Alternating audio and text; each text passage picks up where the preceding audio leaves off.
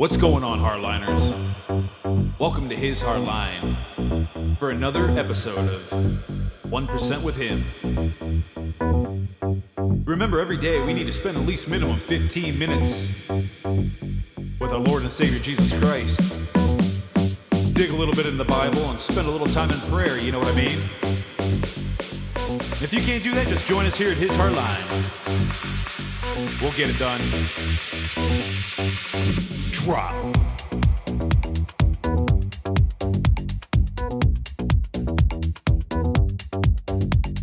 And don't forget to check out our website, w w w dot his hardline dot com.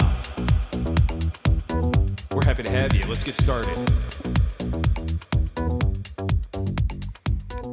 Good evening, ladies and gentlemen. Good evening, good afternoon, good morning, wherever you are in the world. I am Jason, your co-host with God and Jesus Christ at my side. They are the ones in charge of the show. They are at the wheel. They are the host, and they are the ones that are steering the ship through these crazy, chaotic waters that we call life. So welcome. Glad to have you here. It is Wednesday. Happy Wednesday. And uh, I hope everybody's having a great day. And um, yeah. It's just, uh, it's a very, again, another beautiful day. I tell you what, we we hardly ever see these. I, I don't remember how, how long it's been since I saw this many consecutive days. I mean, we had a little rain this morning, but now it's back to blue skies and sun, and it's warm. It's beautiful. So it is June twenty-ninth, the year two thousand twenty-two. And you are listening to one percent with Him at His Hardline. And today we're going to be reading out of the book of First John. Chapter four, verses one through twenty-one. I'm kind of favoring this book. I think it's a very short book, so I think we're just going to finish it up. Um, a lot of good lessons in there. So we're just going to get right into the reading. All right. So right here for the first, let me just adjust my laptop screen here. So the first, uh, so we're just going to get right into it, where we're, it's talking about testing the spirits. And this is what it has to say on the subject. Beloved, do not trust every spirit, but test the spirits to see whether they belong to God, because many prophets have gone out into the world. And this is how you know you can, uh, this is how you can know the Spirit of God. Every spirit that acknowledges Jesus Christ come in the flesh belongs to God, and every spirit that does not acknowledge Jesus does not belong to God. This is the spirit of the Antichrist that, as you heard, is to come, but in fact is already in the world. You belong to God, children, and you have conquered them, for the one who is in you is greater than the one who is in the world. They belong to the world. Accordingly, their teaching belongs to the world, and the world listens to them. We belong to God, and anyone who knows God listens to us, while anyone who does not belong to God refuses to hear us. This is how we know the spirit of truth and the spirit of deceit. Now, we're going to get into talking about God's love and Christian life. Beloved, let us love one another, because love is of God. Everyone who loves is begotten by God and knows God. Whoever is without love does not know God, for God is love. In this way, the love of God was revealed to us. God sent his only Son into the world so that we might have life through him. In this is love. Not that we have loved God, but that he loved us and sent his Son as expiation for our sins. Beloved, if God so loved us, we also must love one another. No one has ever seen God, yet if we love one another, God remains in us, and his love is brought to perfection in us. This is how we know that we remain in him and he in us, that he has given us of his Spirit. Moreover, we have seen and testify that the Father sent his Son as sal- Savior of the world. Whoever acknowledges that Jesus is the Son of God, God remains in him and he in God. We have come to know and to believe in the love God has for us. And God is love.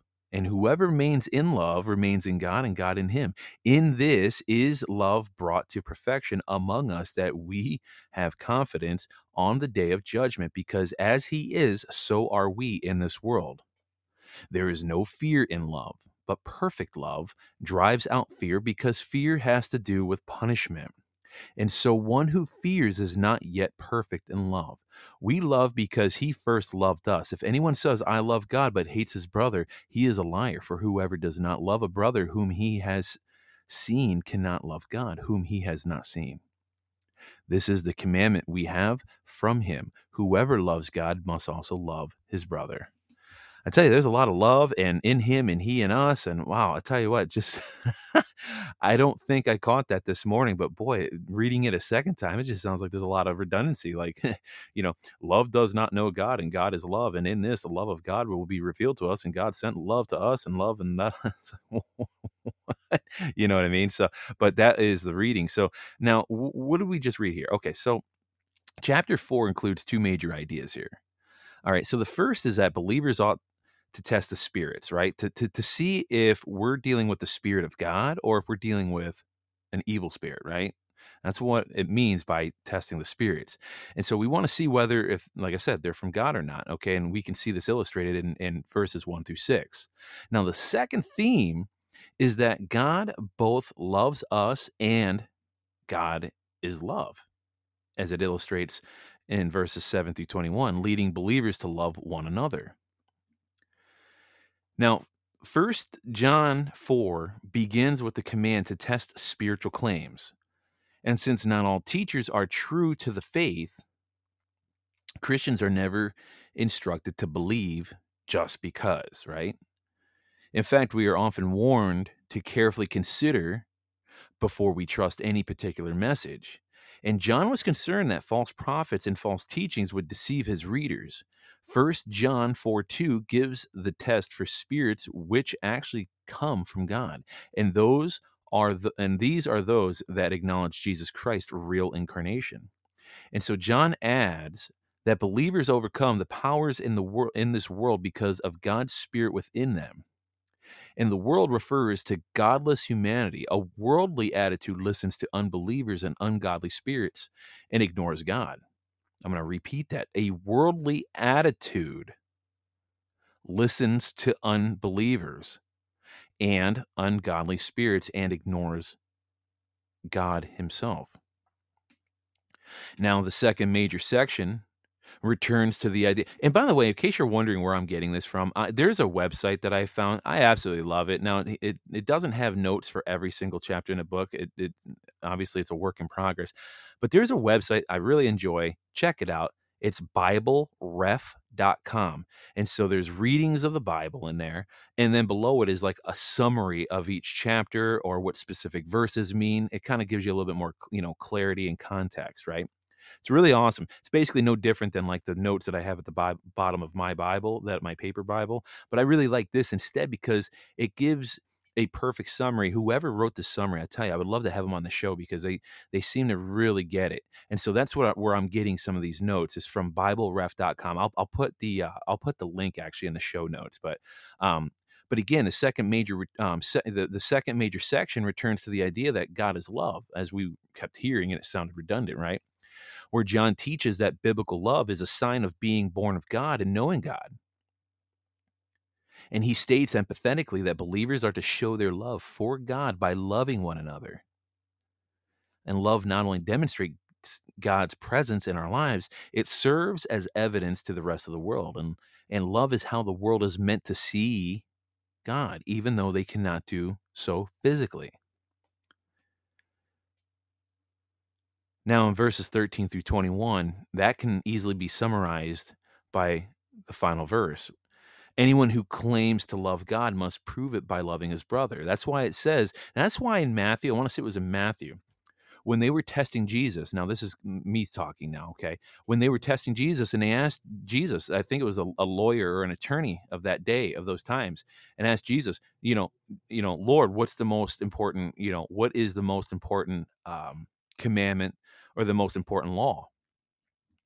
And I, I'm just paraphrasing here now, mind you, but he basically said, in lesser words, you shall love your God with all your heart, with all your soul, with all your being, with all your, basically your all, your everything, right? You shall love your God. And there's a second one like it, love your neighbor as you would love yourself. It's all rooted around love. And that's why I get so bent out of shape and ticked off that the L G B T Q community not only hijacked the rainbow, and yeah, I'm going to talk about it while we're still in June because it's Pride Month, quote unquote, but they not only hijacked the rainbow, which is signif- you know, in biblical um, teachings, the rainbow signifies as uh, God's covenant, God's promise to us, and they basically bastardized it and used it for their little gay pride flag, for their little abomination. Listen, and I want to be clear here, okay, because I have family that swing for the same team or whatever, right? They bat for the, the same team. I'm not here to judge. I, that's not my job. Some people might hear what I say and say, well, that that Jason, he sounds pretty bigoted. No, I'm not bigoted. I'm just tired of getting this type of, you know, these different, uh, here's here's where I'm at. I'm just so sick and tired of people ramming their beliefs and, and, and their ideologies and their lifestyles and their interests and their likes and their dislikes and their whatever down the public square's throat.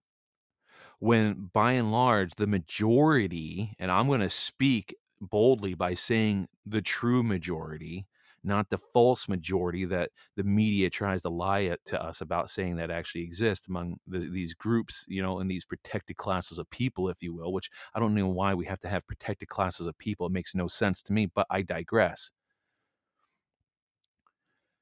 Like, for example, at my work, they want to, you know, and I'm not going to mention where I work, because I don't believe in doing that at all. Okay, I try to keep personal life and uh, work life separate. But I will say this, it's okay for them to, you know, hand out gay pride, you know, rainbow colored bracelets saying, uh, you know, I forgot what it says, like support pride or, you know, pride supporter or hashtag pride, or I don't know what it says on there. But basically it symbolizes that you you stand in unity with that. But at the same time, if I give a cross, a pocket cross to somebody, and this actually happened, and my manager saw that, and he's like, well, you know, you really shouldn't be giving those out because, you know, you give that out to the wrong person, that message could be received, you know, wrong, and you can have H R called on you, and it could be end up, you know, it could end up being a big problem for you. I said, well, wait a minute now. How is this any different than when you guys as a company give out gay pride rainbow colored bracelets? Why? Because it's not affiliated with a religion? I got news for you. When you got something like that that has a flag and and you're you're you're pushing this, you know, it's got all these little symbolisms in it and stuff like that, I'm sorry, but that's pretty much their their religion. Okay. Now, I say that tongue in cheek. Yes, I know gay people that go to a Catholic church. What I'm saying though is, how is this any different? You are passing out swag basically.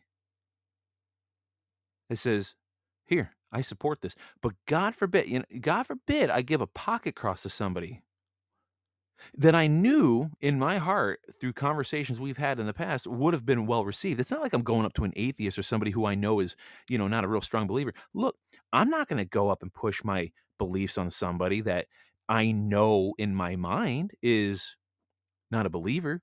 I'm not going to go up to someone like, hey, I know you're an atheist, but I'm going to give you this pocket cross anywhere. I'm going to give you this little Bible. No, I'm not going to do that. Why? Because that's not how evangelization should happen. That's not how you should spread the word. The way I look at it, we're supposed to be planting seeds, sow seeds, right? Just little so- seeds here and there. Nothing crazy, nothing evasive, nothing offensive, nothing in your face. Just sowing seeds, right? Just however that looks like. And letting God do all the work with the watering and the, and and and um and and shedding His light on them seeds. People come to Christ and God in their own terms. It's not my job to go out there and push God in their faces and Jesus Christ in their faces. That's not that's not how that works.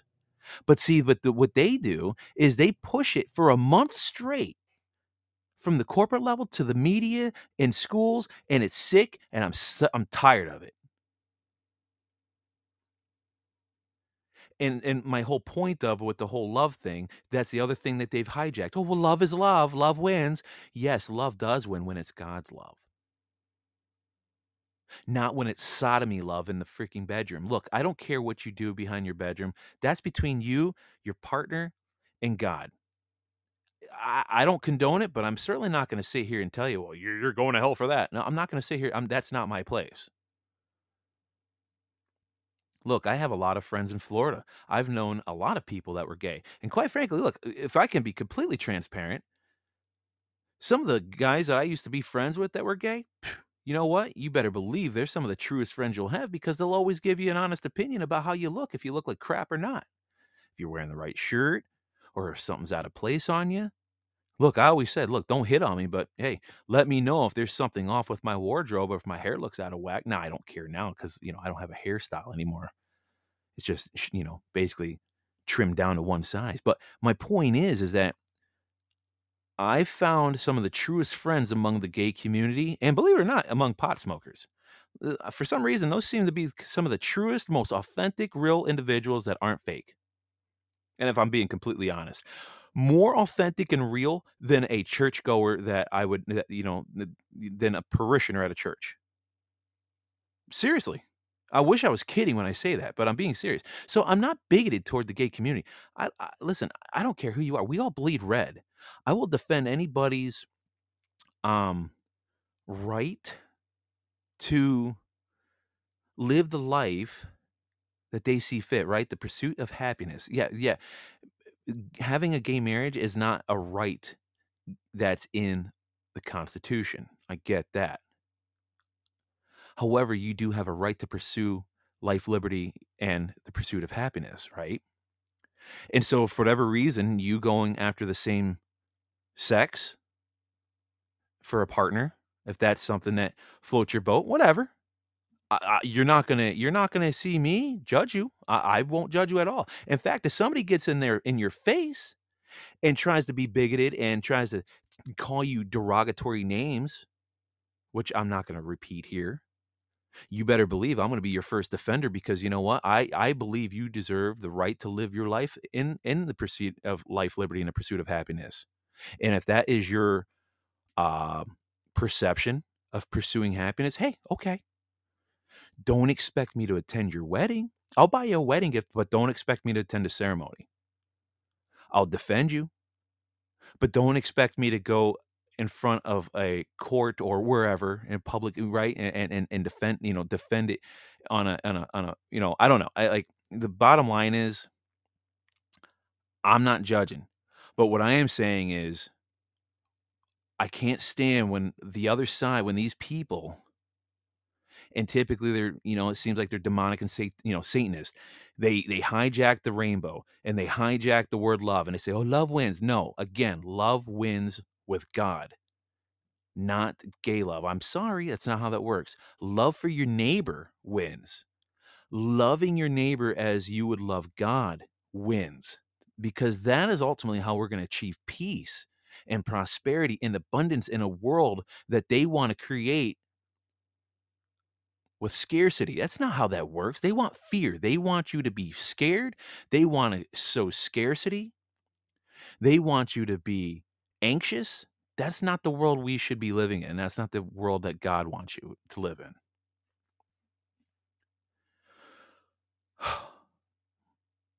And so again, John's teaching repeatedly emphasizes in this chapter four the fact that a person cannot claim to love God yet hate others.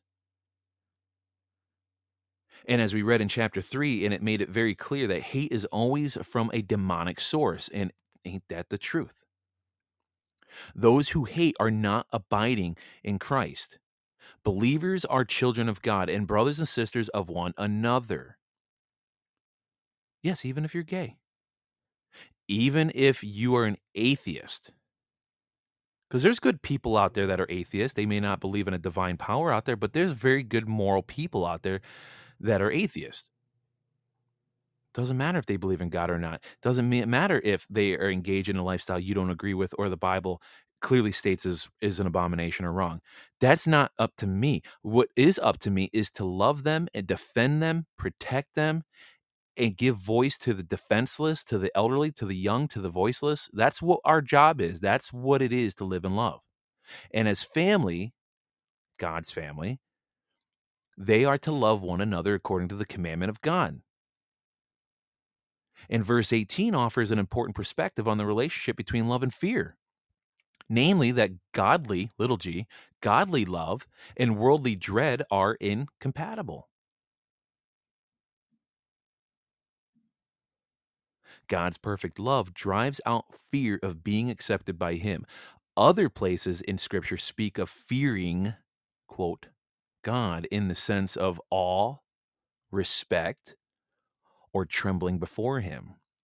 But here in this context, however, John's focus is on anxiety over whether or not God will truly love and forgive us. And believers who follow God's example of love have no reason to fear that God will not accept them. His perfect love removes the need of this fear, and God is love, shows perfect love, and places love in the hearts of those who believe. And so that basically is a summary of First John chapter four. And like I said, some of the notes that I'm reading off here is from Bible Ref dot com. It's an excellent resource. Um, I'm, I'm, I've gone through it. There, it, you know, it. You could tell they typically favor the international, the new international version, but I do believe you can choose. Oh, excuse me. No, I, I stand corrected. So you can choose to read, because it has different uh, Bible uh, chapters in here. They have the N I V, E S V, uh, King James Version, N A S B, N L T, and C S B, whatever the heck C S B is. But, and then again, um, it's a very nice site. You know, they have a statement of faith, a donate button, a subscribe button, what's new, books of the Bible, stuff like that. It's a really, it's a really nice site. But, you know, with most chapters, it'll give a little summary. So if you're kind of struggling, like I do sometimes, to kind of comprehend what a certain message is um, being conveyed in a certain verse or a chapter, it'll give you a summary. And now they don't have a summary for everything yet, because if you go to a chapter and verse that uh, they haven't worked on, like especially in the Old Testament. I've looked up a few things in the Old Testament, and you won't see anything. It'll say uh, coming soon, right? I mean, the Bible's a big book, so there's a lot to interpret and and summarize. So you got to give grace. But anyway, that's uh, you know, so that's basically that's basically it. And um, we just got to remember, you know, that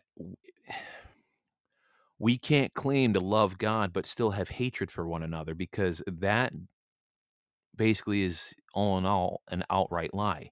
You can't hate your neighbor and claim to love God, because that basically it's incompatible, because God is in everyone, whether people want to like it, whether people like it or not, or accept that fact or not. God is in everyone. It's just a matter of up to everybody's free will to accept Christ in their heart so they can be rooted and bridged to God.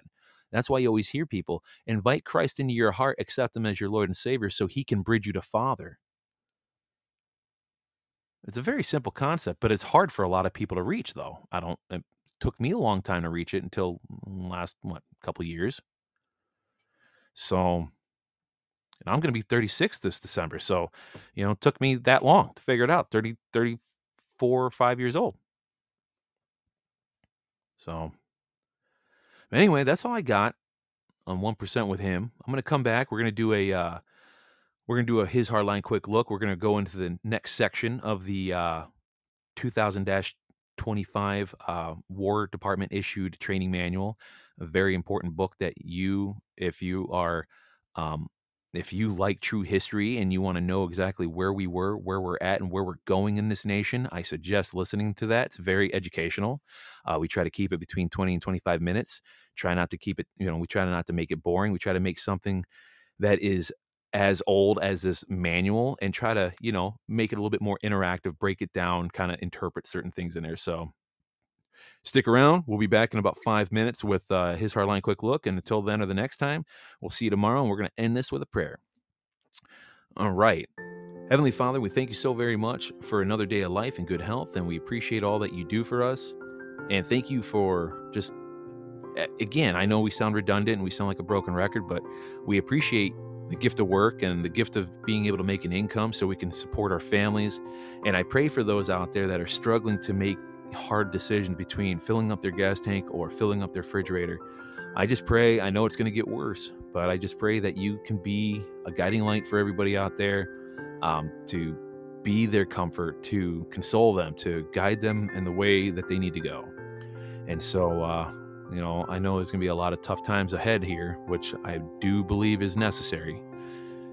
And so as we come and approach these tough times, I just ask you that you be with the people that need you most. Even when they don't think they need you, be with them.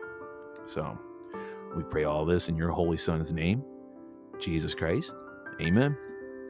All right, that's it. We'll be back in about a couple few minutes here. And uh, yeah, have a good night. We'll see you tomorrow or here in the next five minutes. All right, we'll see you then. All right, ladies and gentlemen, that is it for the day. Thank you for joining us here at His Hard Line. Remember, we need to spend at least fifteen minutes each day with our Lord and Savior Jesus Christ. That is literally one percent of our time on a daily basis. Spend a little time in the Bible, spend some time in prayer. And you'd be amazed what Jesus will do to you.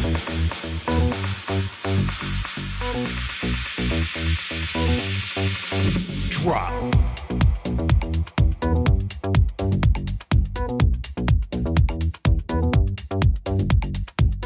don't forget to check out our website, w w w dot his hard line dot com, for all the latest updates.